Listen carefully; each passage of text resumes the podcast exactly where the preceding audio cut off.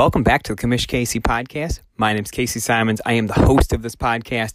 I am beyond excited you've joined me today. Uh, we are going to be talking a little bit about the upcoming PGA Tour events for this week. Um, we actually have two events, competing events. We have the World Golf Championship event with better players in the world going on in Florida, and we have the Puerto Rico Open as well. So let's get into it.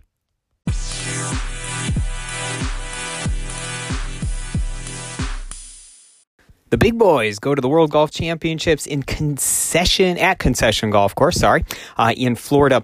This event is usually the past four years has been played in Mexico, but uh, this year due to COVID, they have moved it from Mexico. This golf course is not widely known, has not had a lot of play on it. The only, the most major event was actually the 2015 NCAA tournament. Uh, Bryson DeChambeau is actually your winner. So if you're looking for a player with some history, Bryson may be your guy here.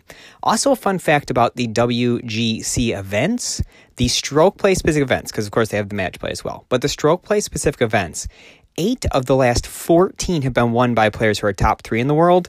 10 of the last 14 by top 10 players in the world. So the odds are our winner is going to come from the top 10. Not surprising when you get all the best players in the world together for these events. So your current top three Dustin Johnson, Jon Rahm, Justin Thomas. Of course, of that group, I'm going to like Dustin Johnson the most. T8 last week at Riviera was actually his second worst finish in his last 10 starts, so that'll work. Uh, also, like Rahm did have a strong finish last week, and, and is always the threat no matter where you go.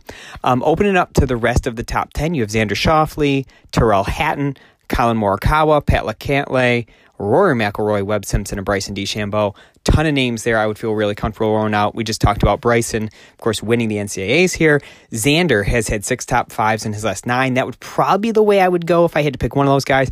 But certainly, Hatton's been hot. Cantlay's been hot. Uh, McIlroy, outside of his uh, missed cut last week at Riviera, has been really hot. So these are all guys you feel good about, all guys you want to jam in your lineup. So if I'm trying to get these guys in my lineup, particularly on daily fantasy, I, I need some some lower priced options to offset them. Two guys I'm looking at right here. Number one, I'm looking at Billy Horschel, only 7K over on DraftKings. He has only played twice since the Sony Open, where he finished top 10. Uh, he didn't finish great in either of those tournaments. However, eight of nine cuts made to date this year on the PGA Tour. He's doing just fine. I'm also looking at Kevin Kisner. Kevin Kisner is a guy who generally plays his best golf uh, in these bigger events. That doesn't mean he's a terrible player. Just for whatever reason, he tends to play these well. He won the match play a few years back. He has a couple of seconds in the stroke play uh, World Golf Championship events. He's been very good in the World Golf Championships overall. He actually hasn't played since Hawaii. He made the cut both weeks in Hawaii and hasn't played since. So he's another guy I'm looking at. Also, only 7K over on DraftKings. If you want a mid range guy, uh, Louis Oosthuizen is 7 9 over on DraftKings. Four top 25s this year so far. It certainly has some pretty decent form.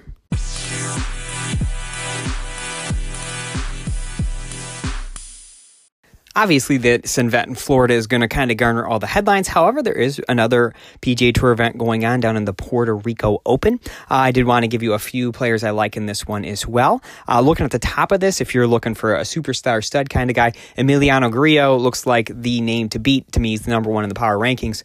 Uh, four for four at this event in Puerto Rico. Uh, T3 last year has a T2 in there as well. Hasn't broke through the win yet, but certainly form is good as of late. He's a guy I think you, are going to have a kind of cornerstone any lineup you make.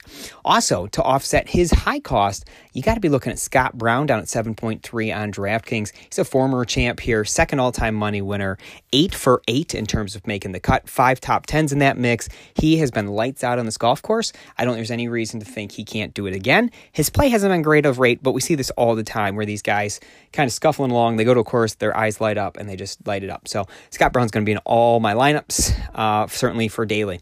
Uh, I want to also talk about two Korn Ferry guys. So the way they did this this year, you know, let some of the Korn Ferry guys come to this PGA Tour event. Uh, two guys who've been really good on the Korn Ferry Tour. First is Ollie Schniederjans, five top 10 so far on the Korn Ferry Tour this season. He actually registered T3 at the Bermuda Championship um, that is played on the PGA Tour as well this year. So coming in with some good form.